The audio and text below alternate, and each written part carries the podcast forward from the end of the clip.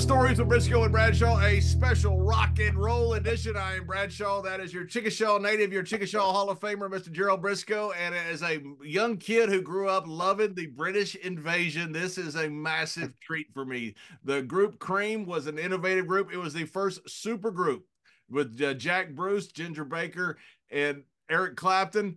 15 million albums sold, rock and roll Hall of Famers transformed the industry and now that his son jack malcolm bruce is bringing out a tribute album to this iconic band. Malcolm welcome to the show. Hey great to be here. Thanks for thanks for inviting me. Hey malcolm man what a pleasure it is. You know I, as you can see i'm, a, I'm an old fart so man i go way back with rock and roll you know like john said the invasion was one of the one of the craziest things in my my lifetime era that i that i can recall. And you know, wasn't wasn't always met with a bunch of old crazy rednecks like me, uh, you know, with open arms in the beginning. But then you started listening to the music, and the background. A lot of the, a lot of that music, you know, came from the folk style type music. You know, the the super groups and everything. Then along came Cream, this super rock and roll group that was just blew everybody's mind there. Tell us a little bit about the history of Cream, and you know, of course I don't know how old you were at the time. You couldn't have been very old, but uh, you know, some of the some of the super members that, that are rock icons and Hall of Famers now. But tell us how how Cream got started. Well, yeah, um, well, I wasn't actually quite born uh, yet when they were around. I was born just after they kind of broke up. Um, it's an interesting story. So they they all kind of were known on the UK scene. You know, uh, Jack, Eric, and Ginger. They'd all played in loads of different bands. My dad had played in right back in 1961, 62. He was in the Alexis Korner's Blues Incorporated, and then uh, the Graham Bond organization. And he he'd done like little stints with Manfred Mann and John Mayall and all these kind of incredibly important people in the early history of British, as you say, the what ended up being the British invasion or the second British invasion after the Beatles, I guess, right? right. Um, and Ginger, the same. He played. He went back to the kind of jazz, early jazz times of in the UK, and Eric had played with John Mayall and all kinds of people. And so the story goes is that Eric was playing a gig with John Mayall in Oxford, which is like an hour and a bit outside of London, west of London. And Ginger went with his wife Liz, drove out there to see the show, and after the show, had a drink. Ginger had a drink with Eric, and he said, "Hey man, I want to put a band together with you." You know, they'd crossed paths before, obviously, so they knew each other. And Eric and Eric said, "Okay, let's do it, but it has to be Jack Bruce on bass." And um, the thing is that my dad and, and Ginger had been in these bands, Alexis Korner's band and um, Graham Bond's band, and they'd kind of fallen out. They had this sibling thing, which I don't think any of us understand or will ever fully understand. Um, and Ginger had fired my dad from Graham's band at knife point. He sort of pulled him, he'd like gone, Oi, mate, you had a band and I think apparently my dad like kept turning up to the rehe- you know rehearsals the next day. And it's like, I'm not. You can't fire me. You know. anyway, so they hadn't been speaking for maybe I don't know a year or something, or six months. And so because Eric, you know, Ginger loved and respected Eric so much, he kind of buried the hatchet. Okay, that's, that's I didn't.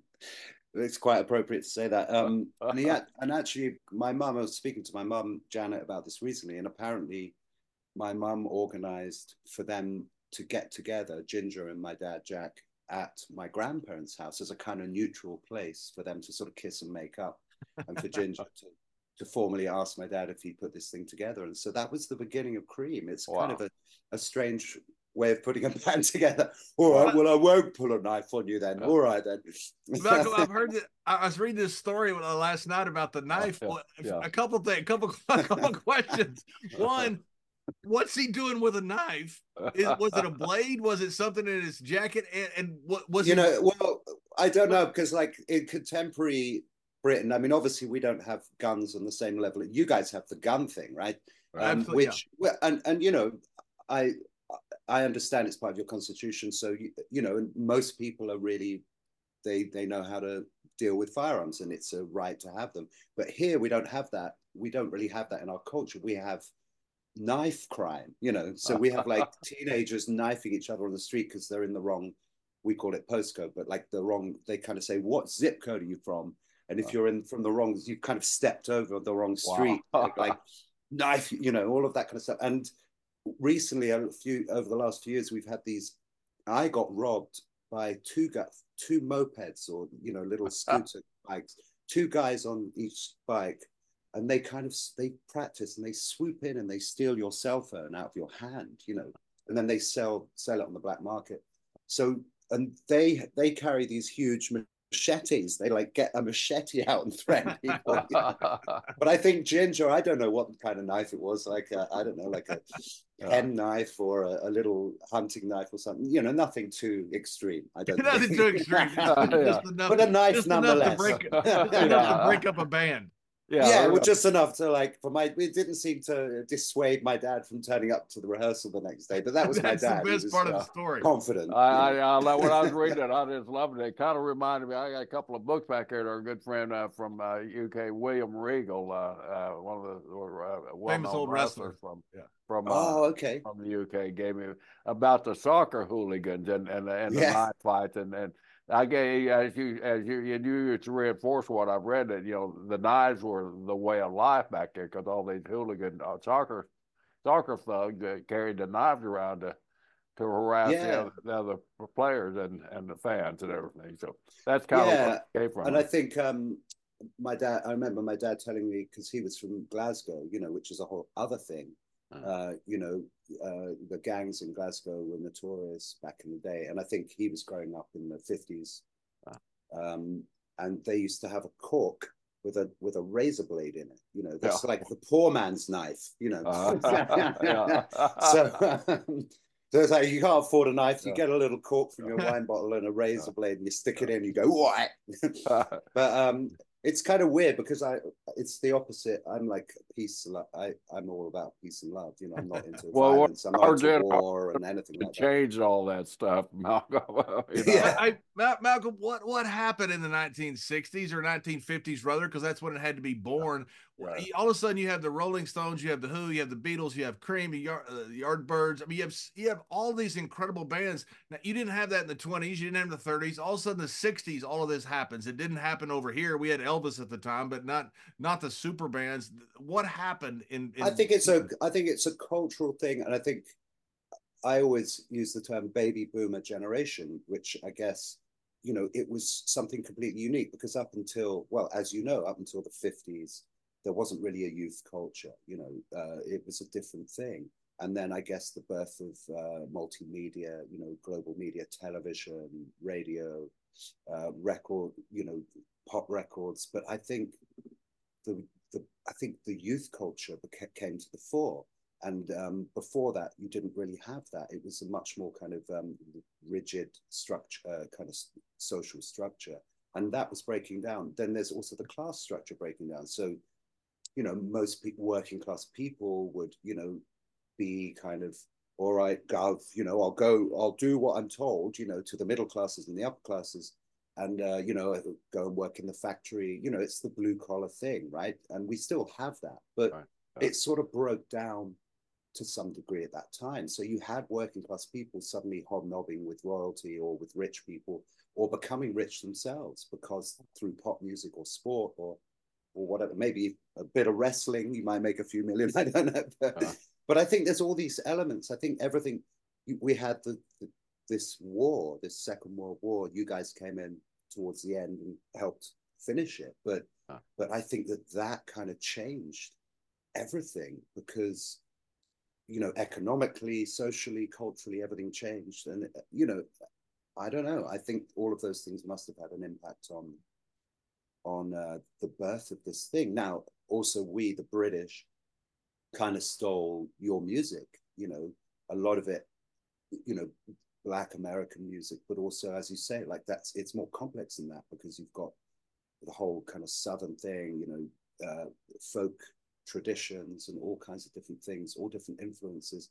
And so the British stole that or took it creatively and kind of reinvented it. And I think I think Cream are a great example of that. You know, right. that they they took they loved, you know, they loved Willie Dixon and they loved Albert King and uh, you know all these incredible artists that were there, but were kind of bubbling under the surface somewhat because of their race, essentially. Uh, now that's all changed, obviously, you know, and that's for the better, in my opinion.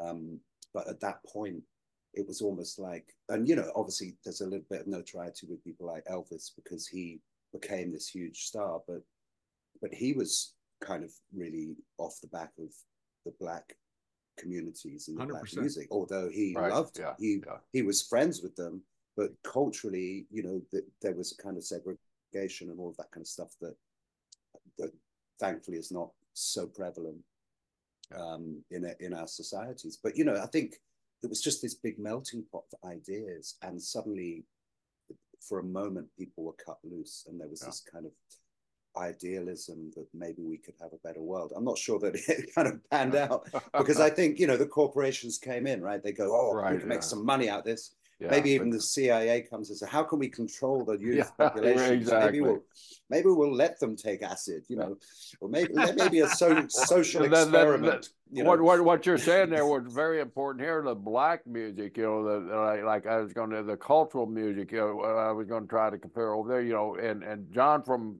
Texas, that dirty state of Texas, and I'm from the great state of Oklahoma. We kind of hate each other. There's that cultural difference, and you mentioned Glass and all, and you know, of course, Liverpool here in the states is the the the place that you know we over here know music, you know, with the Beatles and all that stuff, the Stones. There was was there that that type of cultural war where there, I mean, battles is going on and stealing think, each other, and how how did that play out in, in Cream development? Well, I'm not sure if it affected Cream, but I mean, certainly in a in a wider context, there was a and still is a north south divide. I suppose a little bit like in the states I've spent a lot of time in Nashville um, and, and, some time in Louisiana, and I've toured all over the country right.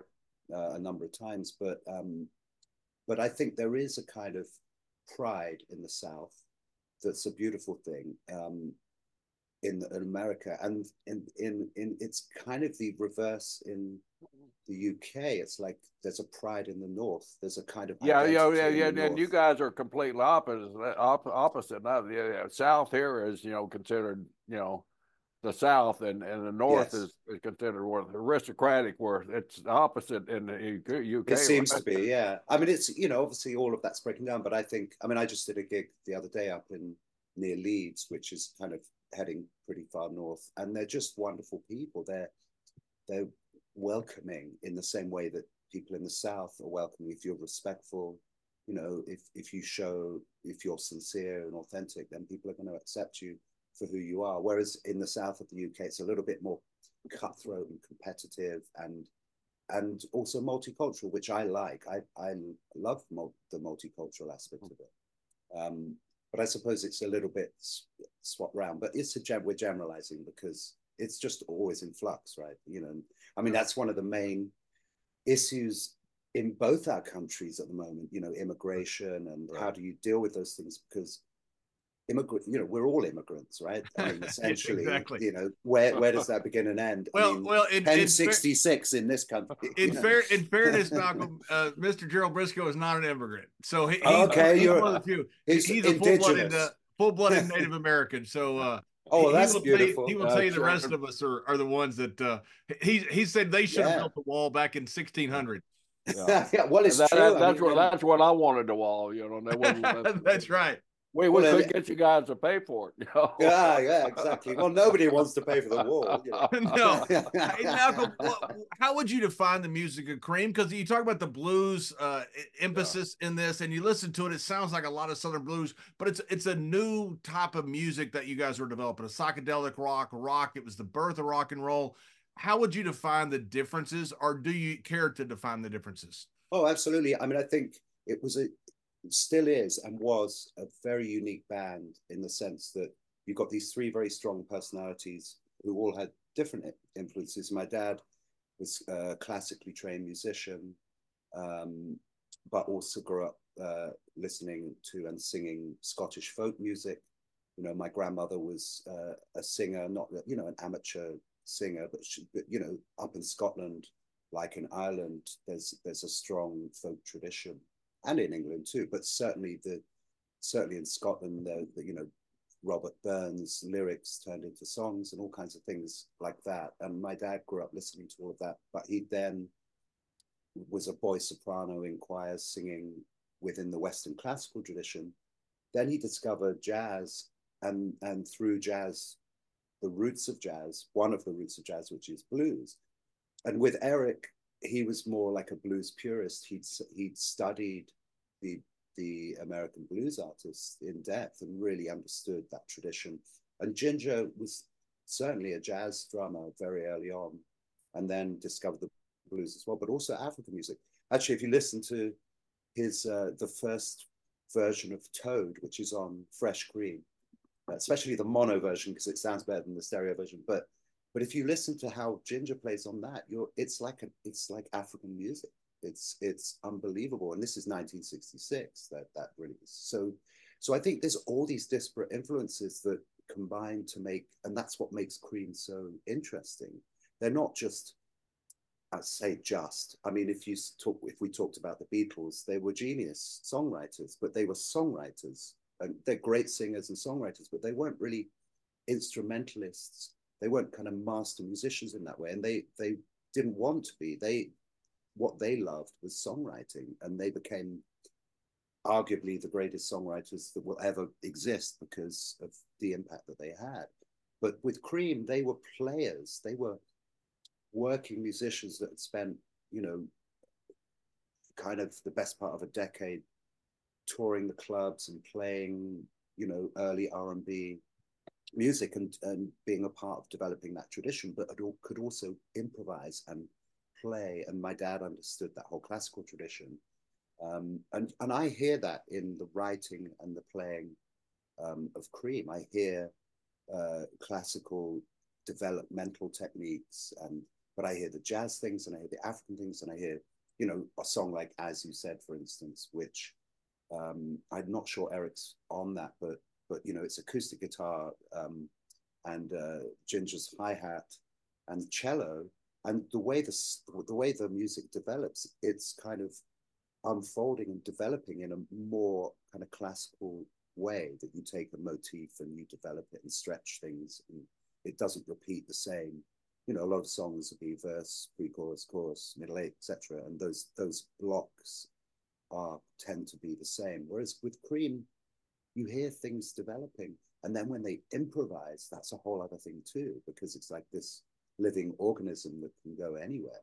And of course, lots of traditions have that, but I think the way, the uniqueness of those three guys and how they brought those those elements together just created something, a body of work that I think it stands the test of time, and it's it's very unique. Um, I mean, I guess we talk about the Grateful Dead in their own way. They, you know, but that's a whole other, you know, twenty-seven hour show uh, or whatever. You know, I, I, love that stuff, but it's very different from Cream. Again, they had a personality, and they they were just three of them, so they weren't crowding each other in the sonic spectrum. They they could all have this equal uh, expression of their ideas and not kind of you know and i've experienced that myself like if you're in a band with four guys and there's two guitar players it's a whole different experience if there's just one guitar player then you're the guitarist and you can do you can play harmony melody you can do anything and you're not getting in the way no one's getting in the way of you so i think that's that trio thing also contributed to it as well and and your mother wrote uh, some songs for Cream as well, right? One of the first songs that uh, was introduced. How did that dynamic work? Was was she a, obviously she was a musician, a very accomplished one, but how did that dynamic work with the group? Yes, I mean she she learned, you know, like uh, certainly in this country we had um, and still have to some degree like that tradition. When you're a kid, you learn a musical instrument, probably the piano or the violin uh, or the recorder or whatever, you know, at school. And, you know, but my mom had piano lessons and she was musical, is musical, um, although she wouldn't claim to be anything. She was just around and um, she actually wrote lyrics for the Graham Bond organization. They, they um, released a, a seminal album, I guess you could call it, called The Sound of 65 in 1965 that was a really groundbreaking album for the time um, and she wrote a couple of songs on that. And then a year later, as you mentioned, uh, "Sleepy Time Time" was, if not the first, one of the first songs that Cream wrote, and she just wrote some lyrics, gave it, told my dad, "Oh, I've got some words," and he set it to music, and so it's all very innocent. It wasn't right. kind of structured. I think those things just happened. There was a spontaneity um, it, it, at that time, you know, um, right. for, for them. Um, so yeah, she she's she has written songs. She wrote, and then she, interestingly with with Ginger, he brought in uh, the lyricist Pete Brown to work with Cream uh, with the idea, um, based on the idea that it was Ginger and Pete would write songs together, but they tried to write together and it didn't work. And so Pete started working writing with my dad, and Ginger ended up writing Sweet Wine with with my mom. So she wrote one song with my dad, one song with my mom on that first album, yeah. Fresh Cream. One thing that I didn't hear is didn't see explained when I was reading about you and, and watching videos the last couple days was the the song Wrapping Paper. When they put it out, it was different than what they apparently sounded live. Uh, why did they put that out? And, and you know, sometimes yeah, very creative people they just try something different. Was this them trying something different? Was that what it was with that song? And it just seems strange that in '66, that's that's the song that they lead with was was something that was a bit of a divergence to what they were doing in bars and live. Oh, absolutely. I mean, the other one to mention is "Anyone for Tennis," you know, which is another song that's kind of like doesn't really feel like um, whoever made that decision but you know, I guess there was that kind of psychedelia thing. There was, you know, um, I don't know, moody blues, whiter shade of pale. There was all those kinds of things that were a bit, maybe a bit more sort of orthodox or or looking back to a kind of um, vaudeville almost. We would call it vaudeville. I don't know what you guys maybe you'd call it vaudeville. I don't know. Um, so I hear those elements in it, but I, you know, I can't imagine. There is actually a really famous uh, sort of music video of uh, Cream playing anyone for tennis, where they're playing, but they're supposed to be miming, but they just sort of start laughing and and, and purposefully play out of time or what, you know, um, sort of out of sync and all of that kind of stuff. I don't think that they that's really what they wanted to do, you know, but maybe the record label or Robert Stigwood, their manager, thought it was a good idea at the time. Well, um, sometimes in the 60s, you did things that didn't make a lot of sense. Yeah, exactly. I'm sure. I'm sure. I, I can testify to that. Yes, we did. well, the, it, the it drugs, was the great about the '60s. Drugs were what much I hear. stronger then. I'm sure. You know. Yeah, I have, a, I have a slight memory lapse of '60s. yeah, well, that's what they say. You know, if if you uh, remember it, you weren't there or something. Yeah. that's exactly. That's exactly right. Was this over? Was this overwhelming to you malcolm to start putting this all together? I mean you're, you're not just uh, doing a, a tribute album to a band. You're doing a tribute album to one of the greatest bands of all time and your dad one of the greatest family bass players of all time. Was this overwhelming to me? And, and, it was also pretty cool because you got to work with ginger baker before he passed away and i understand because of the pandemic you've been working on this for for a really long time. Was it a bit overwhelming to you to put this together um, I don't think so. We had a great team of people. We all, a lot of us knew each other. Rob Cass, the producers, wonderful, and Bernie Marsden, who also passed away last year, he was heavily involved. Um, I don't know. I mean, it's it's a weird one, isn't it? Like you're as the child of somebody famous from the outside, it comes with all this stuff, but it's just my dad is my dad. I love him. I, I respect him, and so it was a nice thing to do. Um, and it was really lovely to sort of see the level of uh, musician that agreed to come and do it. You know, you got Paul Rodgers and Joe Bonamassa and all just incredible, you know, Maggie Bell, um, Bobby Rush. Wow. I mean, that was an amazing day, you know, to have Bobby come in and work with us and lead the sessions, you know, just great talent. And so I think it, I think we were lucky. We had a, a kind of good feeling in the studio and a team effort. You know, there weren't people put their egos to one side. There was no, no egos, and I think that that makes it much more a much smoother process. Obviously, I could, if I think about it too much, there's a lot of pressure on getting it right. But yeah.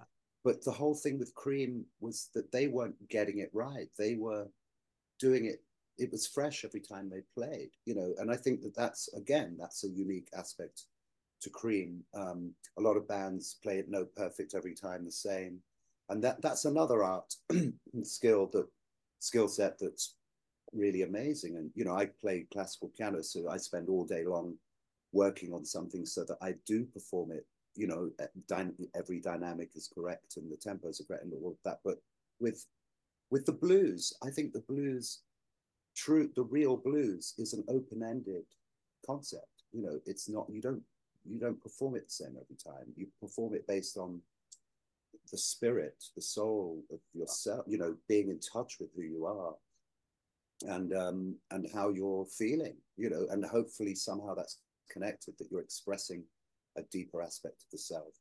Um, and so, yeah, I think I work I attempt in, in all humility to, uh, to, you know, to find that connection, that deeper connection within myself when I make music. But, you know, even in practical terms, I think we just had a great bunch of people on this record and, and you know, great technical team. Rob Cass is a wonderful producer, great mix engineer. So, you know, we, we got a great result. And I think that made us feel comfortable. Um, you know, if, if, um, if we'd had any major problems along the way, then then you start worrying, oh, is this going to work out? But everybody turned up and put their egos to one side and performed wonderfully. So you talk about the. How, ahead, how, how, how was the reaction of these guys when you went and said we want to recreate history like this? Uh, uh I mean, they, are you crazy or any of those stuff like that? Well, no, they said, oh, "Are you crazy?" before anything. Uh, yeah, well, you, you, know, you, you must be crazy. You're just crazy.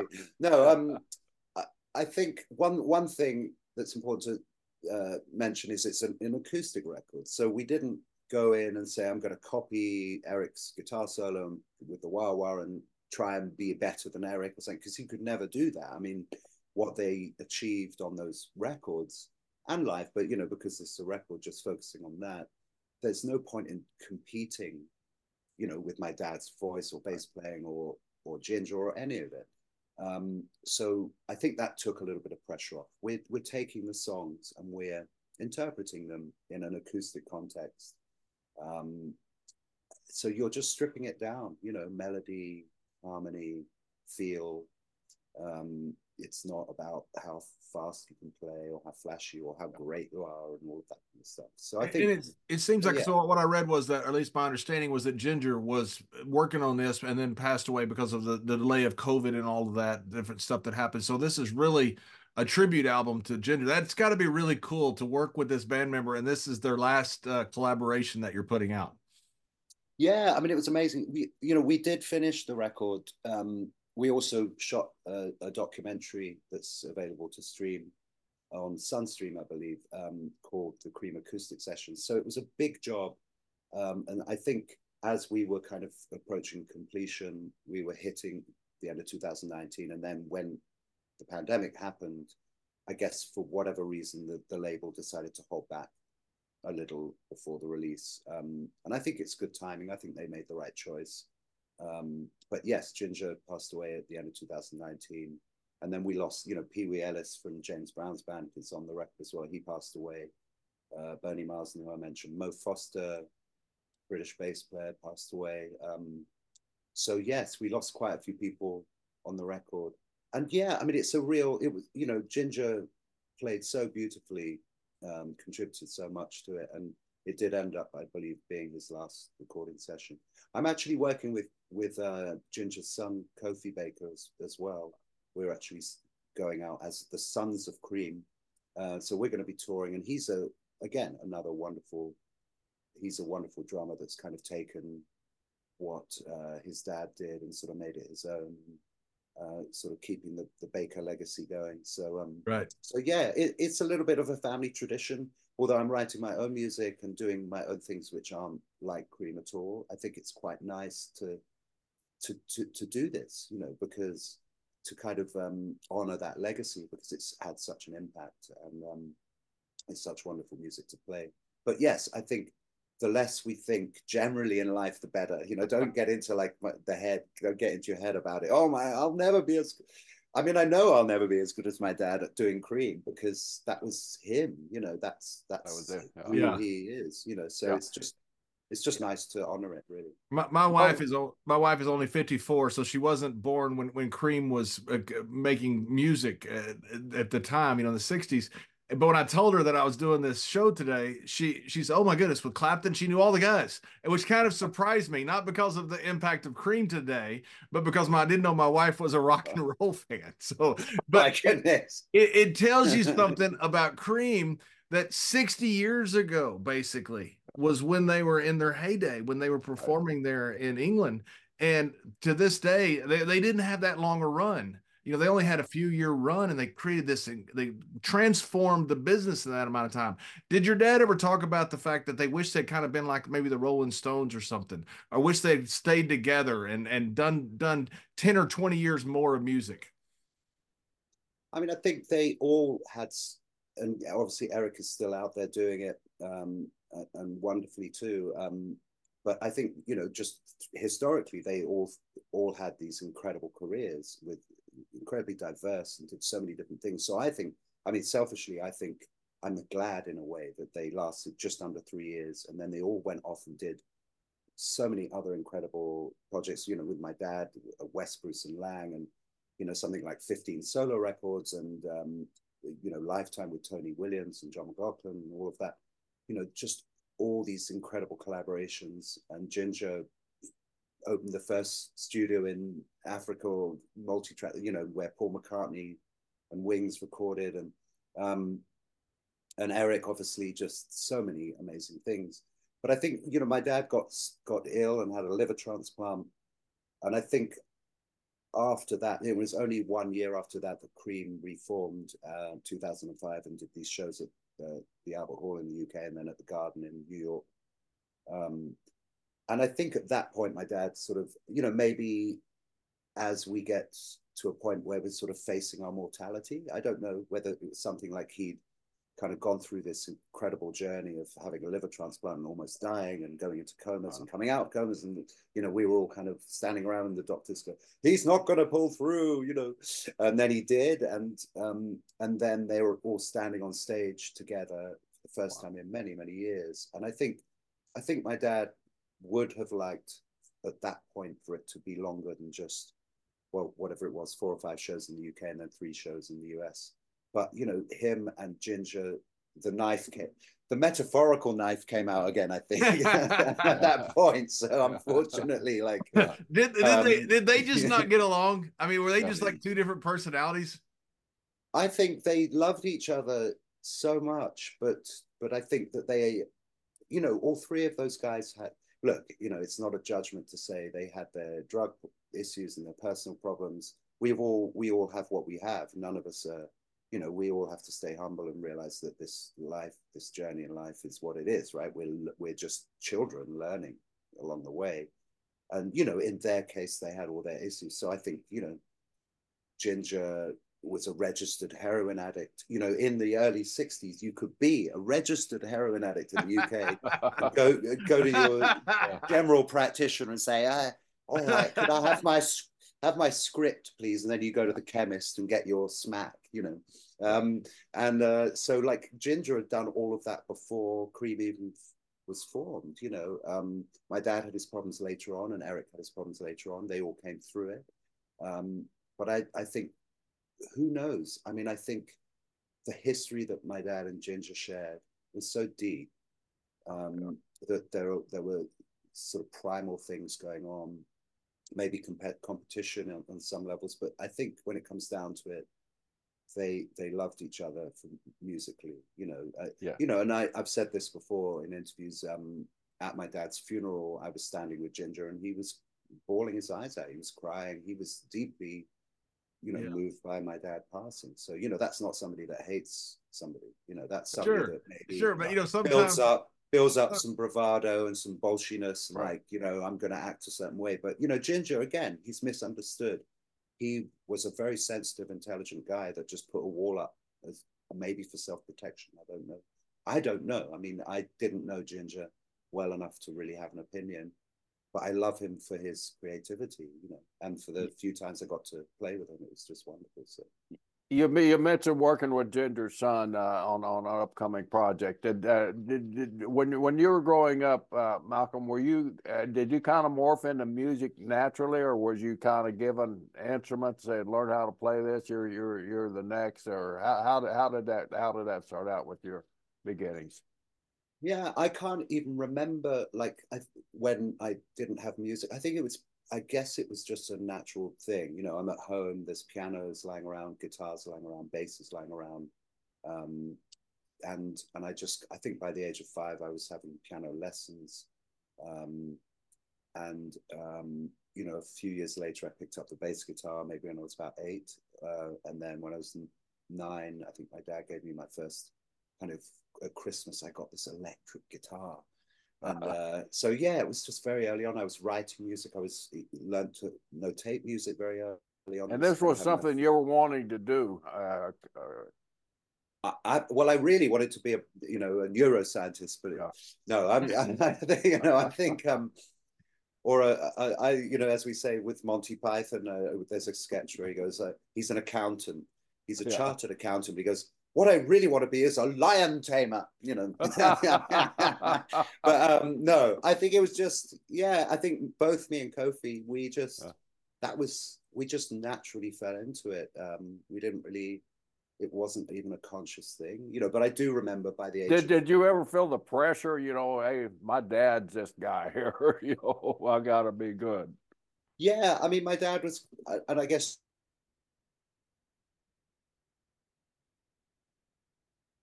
oh. Um, oh, you're back. You're back. You yeah. froze for a second. Um, yeah, I mean, I think they, some people are like that. You know, they put themselves first. But you know, who am I to judge? I suppose I I could do with putting myself a bit more in my life. I don't know, but um, but yes, I think um, I think it's a it's a double edged sword when you're the son of somebody right. so successful or accomplished. You know, because you tend to live in their shadow or that can happen.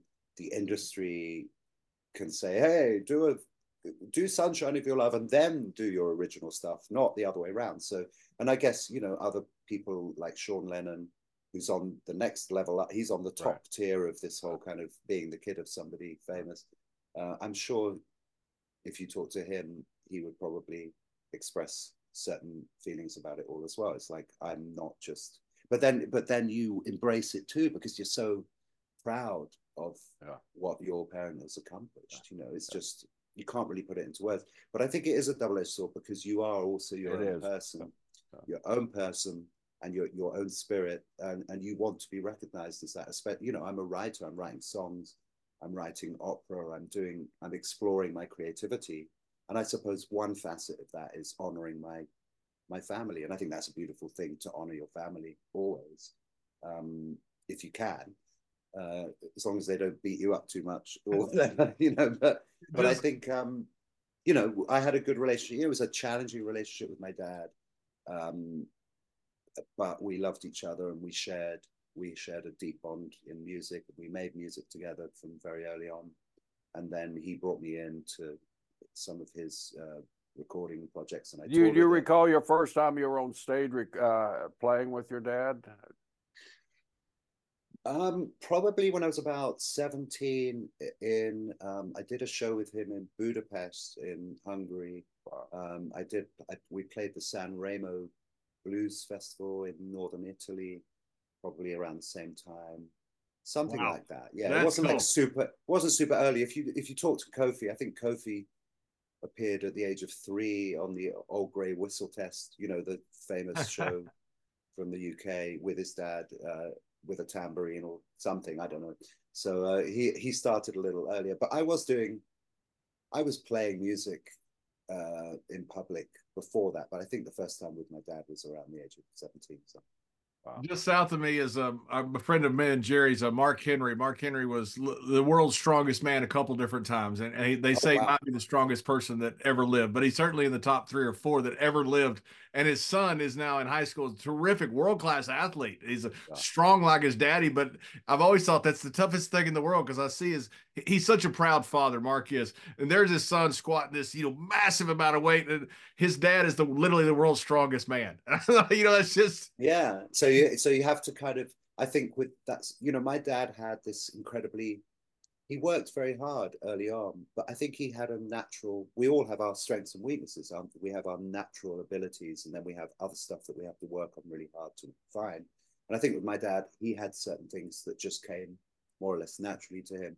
And as you say, you know, if you're the world's strongest man and your your kid is like almost the world's strongest man, yeah. then, then then you have to um, kind of have a little bit of compassion and encouragement even though you might kind of think, well, actually, uh, he'll never be quite as strong as me, you know. so I don't know. It's crazy. It's like comparisons.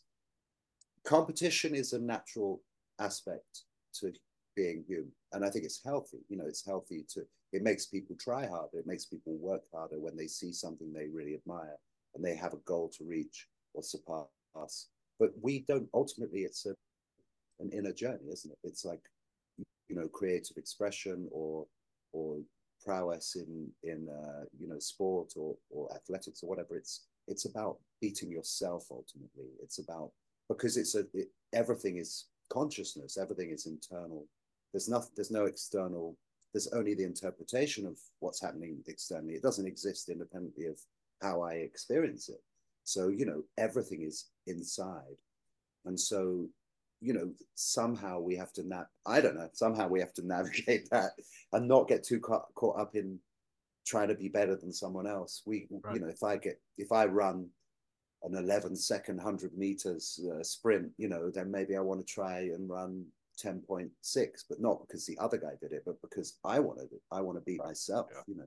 Right. Um, so, so yeah it's complicated isn't it? I think it is. all this stuff is complicated and and um and you know acceptance. We live in a world that's so judgmental you know uh, and it's insane because it's so unnecessary really. You know there's there's there's space for everything. There's space for everybody i think. There doesn't have to be you know concepts of right and wrong of tend to be quite subjective and then but then there's group think and everyone well you know if you like Trump, I'm never speaking to you ever again, you know, yeah. or whatever. You know, it's like it's ridiculously childish. You know, we've got more important things to think about, like our communities and love and uh, you know caring for each other and and you know deeper principles than if you like. You know, it's all this identity politics and yeah. It's we're out of control. You know, uh, and yeah. wars, unnecessary wars for for for financial gain, but then they're posed as something different so that the, the masses accept it. You, you know, it's a far off land or whatever. I mean, without getting into it all, I just think from a human perspective, we we we're at this tipping point. Where are we going to head? You know, what kind of world do we want to share? Um, but having said that, competition is good and money's good. And you know, uh, I'm not. I'm. I think you know some kind of capitalist concept with a little bit of social principles somehow combined makes sense as well. I'm not against capitalism at all. I think it's all really healthy, you know, uh, free market economy. I, am getting really deep on this stuff right now, but well, um, we love it. We love it. John's a financial analyst on Fox Business. Oh, wow. Okay. Yeah, and you know, and most of America is with you. Most of America is in the middle. You know, most of America. Well, and the and the media has just been over it's been kind of usurped or kind of controlled well you know you, if you're working with fox you know i mean it's just out of control but now we're having the alternative media that's becoming more powerful than the mainstream media so that's but i want to make it clear i'm an, I'm an independent i'm not I'm no not, no it's good i mean me too i'm not I, I am very i'm very much a libertarian i'm believing I, Socially, I, I, I, think you should do whatever you want, and and fiscally, I think we should have a balanced budget. But uh, that yeah, that's no, and I'm with you. I'm with you in the libertarian aspect. I think there's far too many control mechanisms on both sides of the equation. You know, we've got to get rid of all of that. You know, the idea that we cannot in, have our own intuition guide us.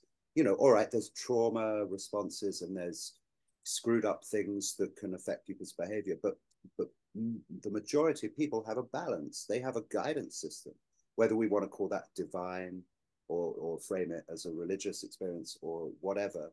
You know, that's again in a libertarian context, that's up to the individual to what am I experiencing? You know, um, what what does my gut feeling tell me? I don't need a government to tell me how to act.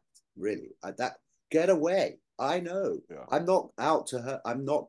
My guidance will define, you know, how I behave towards others, and it's not going to be. I'm never going to cross a line to hurt other people because that's not in my nature. Now, of course, there are some people that are like they want to hurt other people, but it's a tiny amount of people compared to the majority. And I know that from traveling across America and have many, many wonderful friends in America. The, you know, the, the people in America are the, some of the most wonderful people you'll ever meet.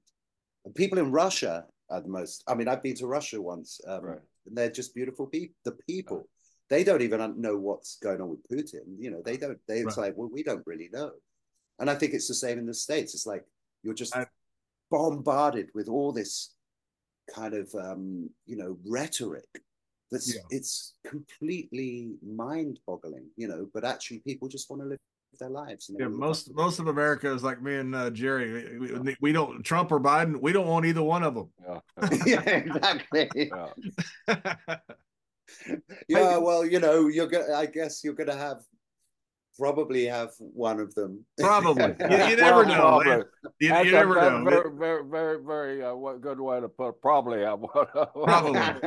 Yeah. Well, if we don't- if you the know, world is not- poli- we're, we're, we're a country with only two choices, and I, I you know, and when John and I neither one thinks that's right. We should have, you know, No. like you got well and it- you know 14 choices. I mean, uh, we, yeah. but we don't have enough good people here, I guess. to- Well, to it's do- also that your your system it- it's slightly different from the UK, but your system is based on money. So if you don't have six hundred and fifty Amen. million, 100%. six hundred fifty million dollars right. to promote yourself as the president, you're not going to have a chance. You might be the perfect president, you know, yeah. but you're never going to get that chance because uh, you've got the, that thing in here, and you've got the lobby in Washington, all of that kind of stuff. But here we have we also have an elite political class that Rishi Sunak, for instance, is the current leader.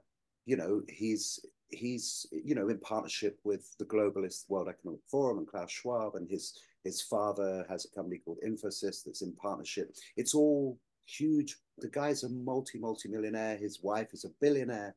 You know, and they're running the country. They don't even understand what you know. That he got caught out. You know, he went.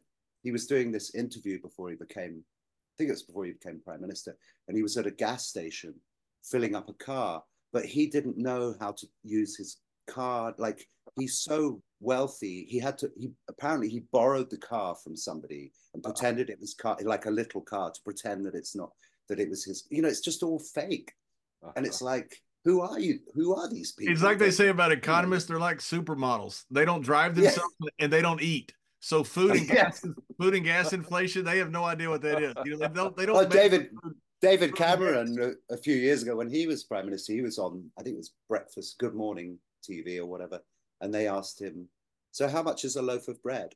And he went, "Hmm, 10 pounds."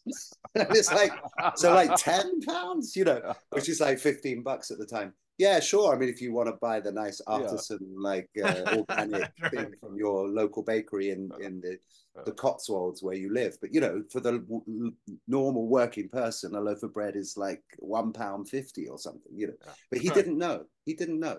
Right. He's so out of touch, and these Yeah. people are the people making. And it- again, it's it's just it's slightly different in the US, but in a way, you we have these we have these political elites that are self-serving towards the corporations. They're not serving. They're supposed to be. You guys say by and for the people, right?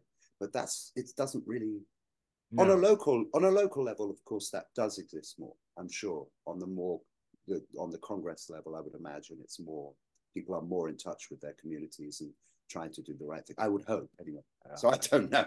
I don't really. I'm not. It, it depends on what local level you're at. That's right. Yeah, exactly. you know. you know, Malcolm, but one, one of the greatest things about our both of our industry, we're in the entertainment industry. We're professional wrestlers. We we've been able, to, we've been blessed. We've got to travel. When you you being a rock and roller, you're blessed. You get to travel the world, and we get to see these different cultures. We get to see these different environments, and we learn from the people because. But let's face it, your fans and our fans are basically the same people, and and you know we we we we kind of migrate towards our people and we learn so much from when you get to travel abroad i think that, that's my greatest education i've ever had and and uh, is being able to travel to different Yes. countries and, and learn from them. And that's what that's what what's so great about our our, our most of our industries. Yeah, I mean, I think I think it's a beautiful thing, but it comes at a, a, a little sacrifice because we tend to be outsiders.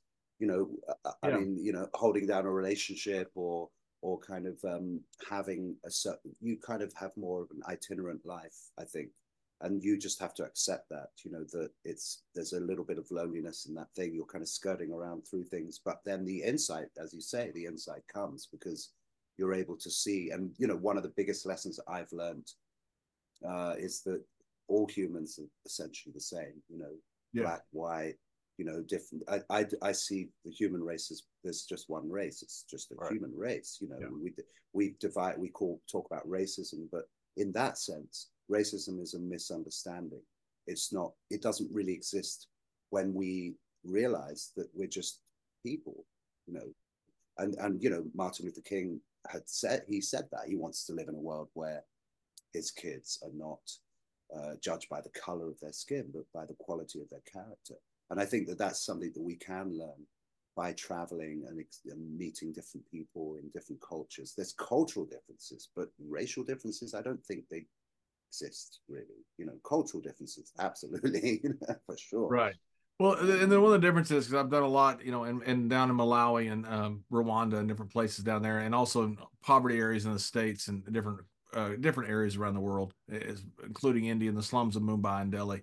Every Wow. kid's born with the same potential. Every kid's not born with the same opportunity, and that's the, that's the cultural difference. You know, to me, that's you know that's not fair. But as far Oh, as yeah. being born with the same potential, there's no difference in kids. I don't care what their skin color is, what their economic levels are. There's no difference. It's just No, and we're seeing, and I think we're seeing that with the the internet. Um, you know, it's kind of scary. You go on Instagram, for instance, and you know, like I some sometimes I hang out and talk with my drummer friends, and you know, you've got literally, you know, 650 million drummers that are all better than right. you know uh, anybody has ever been. Um, you know, I'm exaggerating, but what I mean is that the potential is there, and I think that's why maybe the um, certainly with the music industry, it's kind of you know the industry side of it, the record companies, it's we're kind of in flux. We don't, you know, they they don't know what to do, you know. So it's it's an interesting time, I think, in that sense, because the internet does allow everybody a fair shot. Then on top of that, if you're not Taylor Swift with the six hundred million dollar budget behind you, if you don't, the trick is right. You either do. So I'm going to be slightly rude. You either do a sex tape, or you you have you go out with somebody. You know, like Taylor seems to go. Okay, I'll go out with Ed Sheeran, then I'll get rid of him. Then I'll go out with somebody else famous. Then I'll go out with the N- yeah. It's good timing. I'll date the guy from the NFL when it's the Super Bowl. Like yeah no because i love him you know i really love him you know and then like photo op you know Yeah. um so i mean that's that's that level of the business and then it's but she bless her it's not it's average it's not greatness it's not cream it's not the beatles it's not the rolling stones it's not igor stravinsky uh, or Fela Kuti or whoever you want to talk about. It's wow, you got heavy It's there. like- it's yeah, it's like it's like mid-band frequency consciousness music that fills the space, all the space. But then if you look behind that space, as you say, there's just incredible potential everywhere. All cultures just expressing themselves and doing amazing things, but they're not. But you have to search it out, you know, because the mainstream is just filled with I'm just going to sound like I don't know whether you guys have saw the movie Amadeus, but um, about uh, about Mozart. But you know, it's just great because the it's Salieri was his rival, and he just was ended up in a kind of loony bin and was going mediocrity everywhere, you know. And, and it's kind of feels it does feel like that. And I'm not putting it does. down. She's Yeah, it does. And she's a great bit. She, Taylor is an amazing business person, and sh- and the songs are great and all of that. But real, you know, real art is kind of bubbling under the surface, and maybe it's always been like that. I don't know, but um, but I hope and pray that that real things somehow become more prevalent because you know maybe in my own small way doing this thing this cream thing uh, helps to people to remember that this there, there can be real art, you know, real that that moves people, that changes people's lives, that that has such an impact that it makes them grow spiritually. You know, um, I think that's the, that's the capability of creativity, and and also that thing, as you said, discovering. You know, this is a whole other massive topic, but you know, we have a, what is the media and consumerism as, as, opposed to which is a very very new phenomenon.